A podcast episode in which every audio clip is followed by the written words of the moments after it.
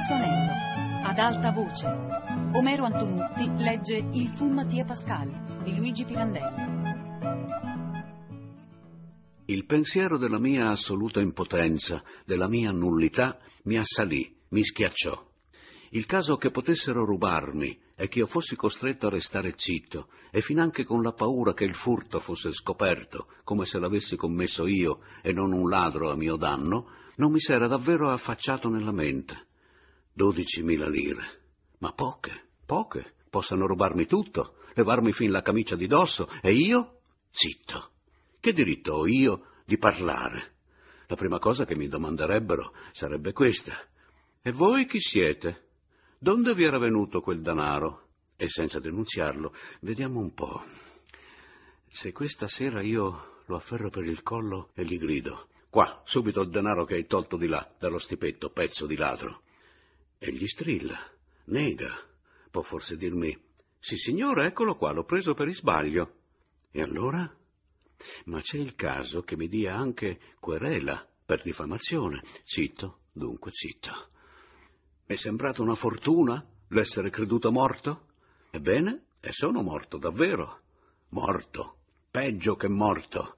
Me l'ha ricordato il signor Anselmo. I morti non debbono più morire e io sì. Io sono ancora vivo per la morte e morto per la vita. Che vita infatti può essere più la mia? La noia di prima? La solitudine? La compagnia di me stesso? Mi nascosi il volto con le mani, caddi a sedere sulla poltrona. Ah, fossi stato almeno un mascalzone. Avrei potuto forse adattarmi a restar così, sospeso nell'incertezza della sorte, abbandonato al caso, esposto a un rischio continuo, senza base, senza consistenza. Ma io, io no. E che fare dunque? Andarmene via? E dove? E Adriana? Ma che potevo fare per lei? Nulla, nulla. Come andarmene però così, senza alcuna spiegazione, dopo quanto era accaduto? Ella ne avrebbe cercato la causa in quel furto, avrebbe detto e perché ha voluto salvare il reo e punir me, innocente? Ah no, no, povera Adriana. Per forza dovevo dimostrarmi inconseguente e crudele. L'inconseguenza e la crudeltà erano della mia stessa sorte e io per primo ne soffrivo. Fin Papiano, il ladro, commettendo il furto, era stato più conseguente e men crudele di quel che purtroppo avrei dovuto dimostrarmi io. Egli voleva Adriana per non restituire al suocero la dote della prima moglie. Io avevo voluto togliergli Adriana. E dunque la dote bisognava che la restituissi io al Paleari. Hm, per ladro conseguentissimo. Ladro, ma neanche ladro, perché la sottrazione in fondo sarebbe stata più apparente che reale. Infatti, Conoscendo egli l'onestà di Adriana, non poteva pensare che io volessi farne la mia amante. Volevo certo farla mia moglie. Ebbene, allora avrei riavuto il mio denaro sotto forma di dote d'Adriana e per di più avrei avuto una mogliettina saggia e buona. Che cercavo di più? Oh, io ero sicuro che potendo aspettare e se Adriana avesse avuto la forza di serbare il segreto, avremmo veduto Papiano a tener la promessa di restituire, anche prima dell'anno di comporto, la dote della defunta moglie. Quel denaro, è vero, non poteva più venire a me, perché Adriana non poteva essere mia, sarebbe andato a lei, se ella ora avesse saputo tacere, seguendo il mio consiglio, e se io mi fossi potuto trattenere ancora per qualche po' di tempo lì. Eh, molta arte, molta arte avrei dovuto adoperare. E allora Adriana, se non altro, ci avrebbe forse guadagnato questo, la restituzione della sua dote. Ma quietai un po', almeno per lei, pensando così. Eh, non per me, non per me.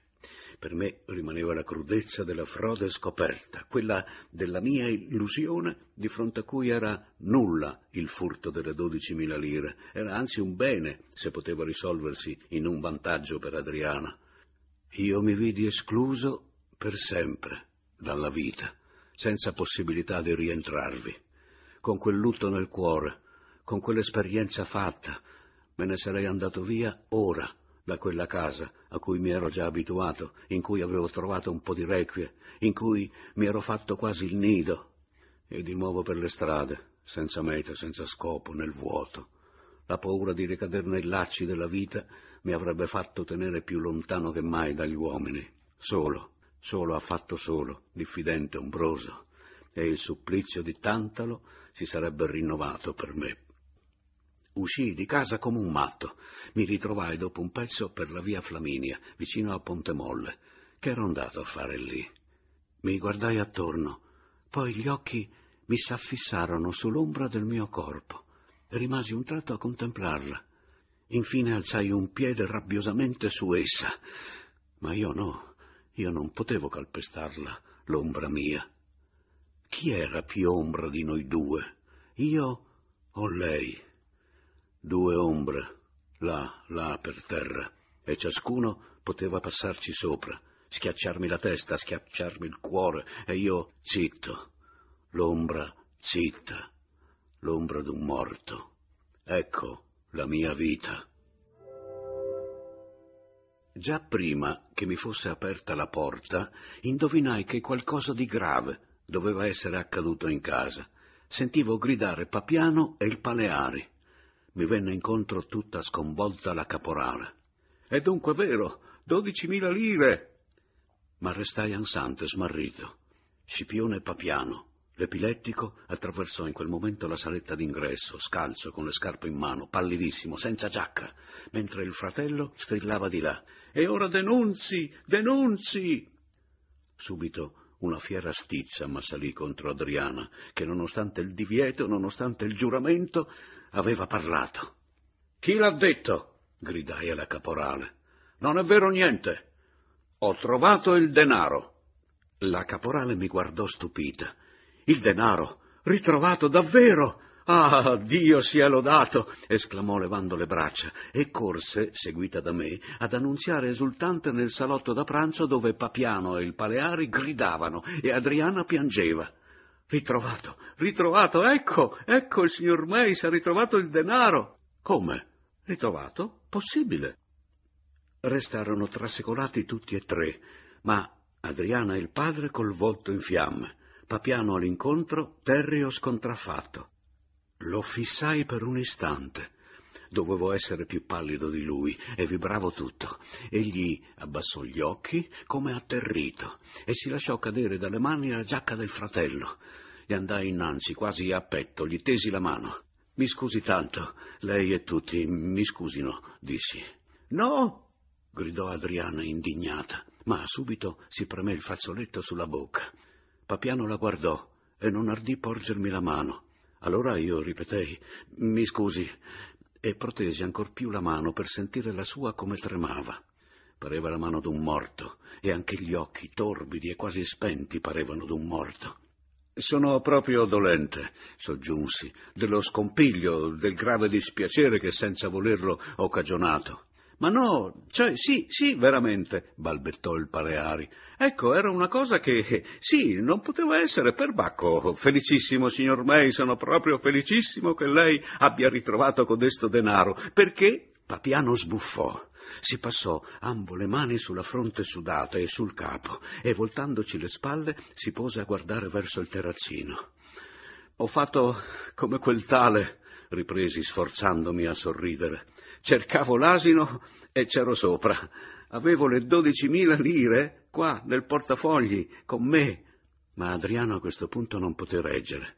Ma se lei, disse, ha guardato me presente dappertutto, anche nel portafogli, sì, lì nello stipetto.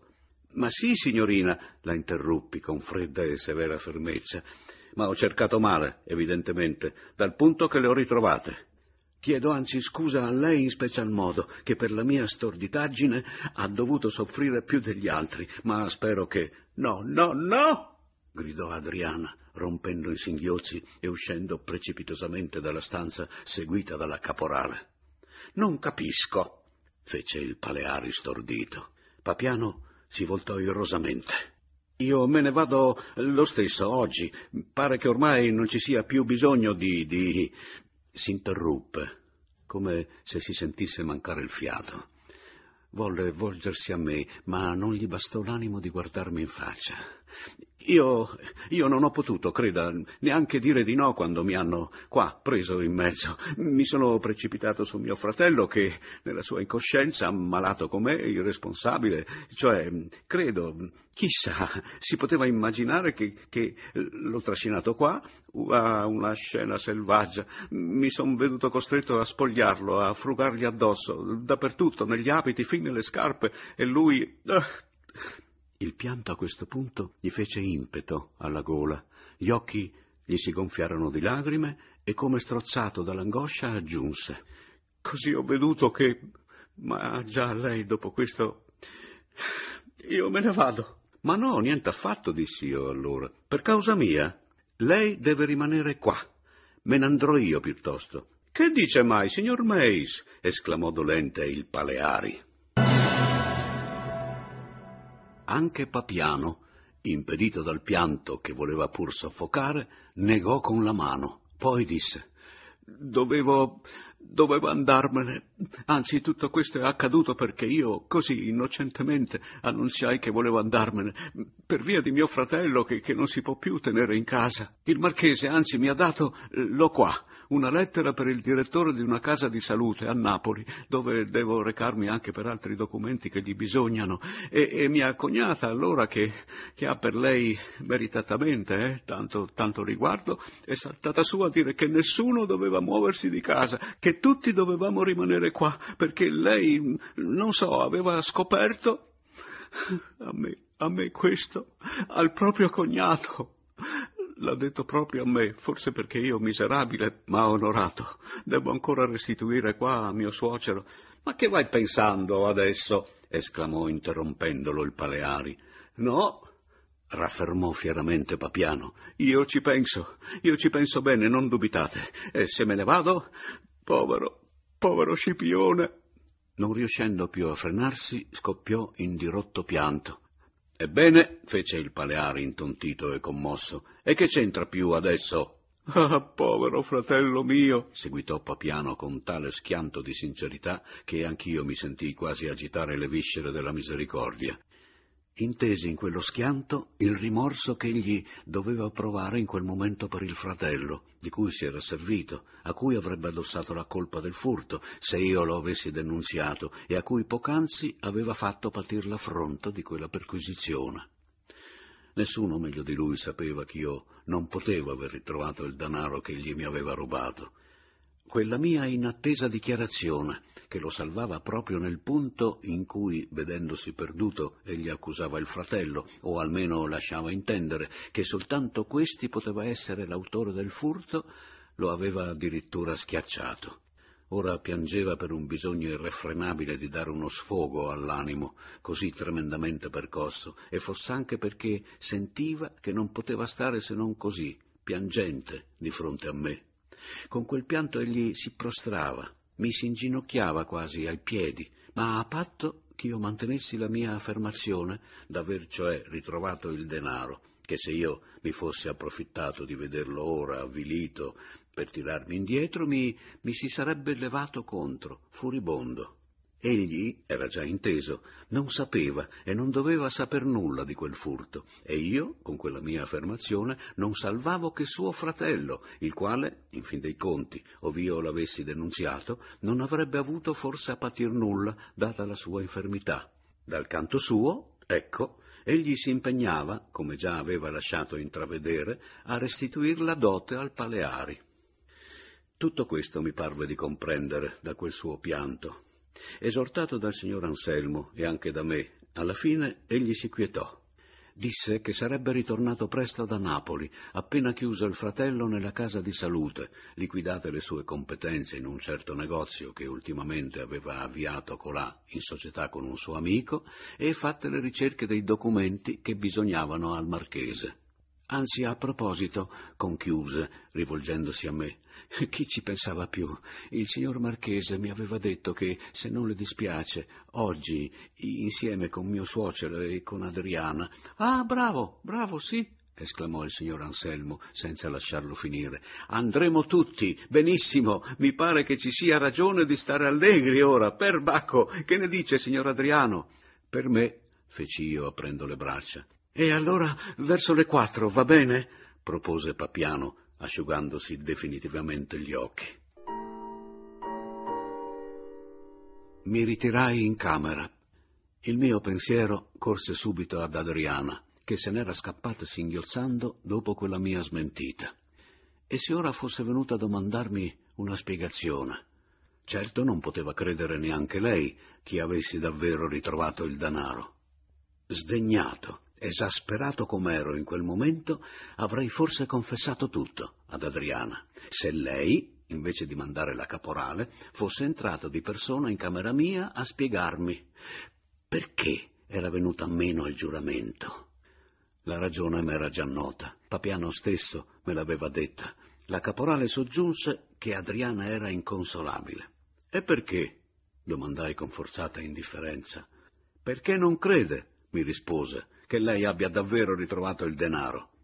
Mi nacque lì per lì l'idea, che s'accordava del resto con le condizioni dell'animo mio, con la nausea che provavo di me stesso, l'idea di far perdere ad Adriana ogni stima di me, perché non mi amasse più, dimostrandomi falso, duro, volubile, interessato. Mi sarei punito così del male che le avevo fatto. Sul momento sì, le avrei cagionato altro male, ma a fin di bene, per guarirla. Non crede? Come no? dissi con un tristo riso alla caporale. Dodicimila lire, signorina. E che son, sabbia? Crede ella che sarei così tranquillo se davvero me le avessero rubate? Ma Adriana mi ha detto, si provò ad aggiungere quella, sciocchezze, sciocchezze, troncai io. È vero, guardi, sospettai per un momento, ma dissi pure alla signorina Adriano che non credevo possibile il furto e difatti via, via. Che ragione del resto avrei io a dire che ho ritrovato il denaro se non l'avessi davvero ritrovato? La signorina Caporale si strinse nelle spalle. Forse Adriana crede che lei possa avere qualche ragione per... per... Ma no, no, m'affrettai a interromperla. Si tratta, ripeto, di dodicimila lire, signorina. Fossero state trenta, quaranta lire, eh, via. Non ho di queste idee generose, creda pure. Che diamine, ci vorrebbe un eroe. Quando la signorina Caporale andò via per riferire ad Adriana le mie parole, mi torsi le mani e me le addentai. Dovevo regolarmi proprio così? Approfittarmi di quel furto come se con quel denaro rubato volessi pagarla, compensarla delle speranze deluse? Ah, era vile questo mio modo, questo mio modo di agire. Avrebbe certo gridato di rabbia, ella di là, e mi avrebbe disprezzato senza comprendere che il suo dolore era anche il mio. Ebbene, così doveva essere. Ella doveva odiarmi, disprezzarmi, com'io mi odiavo e mi disprezzavo. E anzi, per inferocire di più contro me stesso e per far crescere il suo disprezzo, mi sarei mostrato ora tenerissimo verso Papiano, verso il suo nemico, come per compensarlo, agli occhi di lei, del sospetto concepito a suo carico. Sì, sì, e avrei stordito così anche il mio ladro, sì, fino a far credere a tutti che io fossi pazzo. E ancora più, ancora più, non dovevamo orora andare in casa del marchese Ginio. Ebbene, mi sarei messo quel giorno stesso a far la corte alla signorina Pantogada. Mi disprezzerai ancor di più così, Adriana, gemetti, rovesciandomi sul letto. Che altro, che altro posso fare per te? Omero Antonutti ha letto Il fu Mattia Pascal di Luigi Pirandello, a cura di Fabiana Carobolante e Anna Antonelli, con Annalisa Gaudenzi. Il terzo anello chiocciolarai.it. Per scaricare questo programma www.radio3pod.rai.it.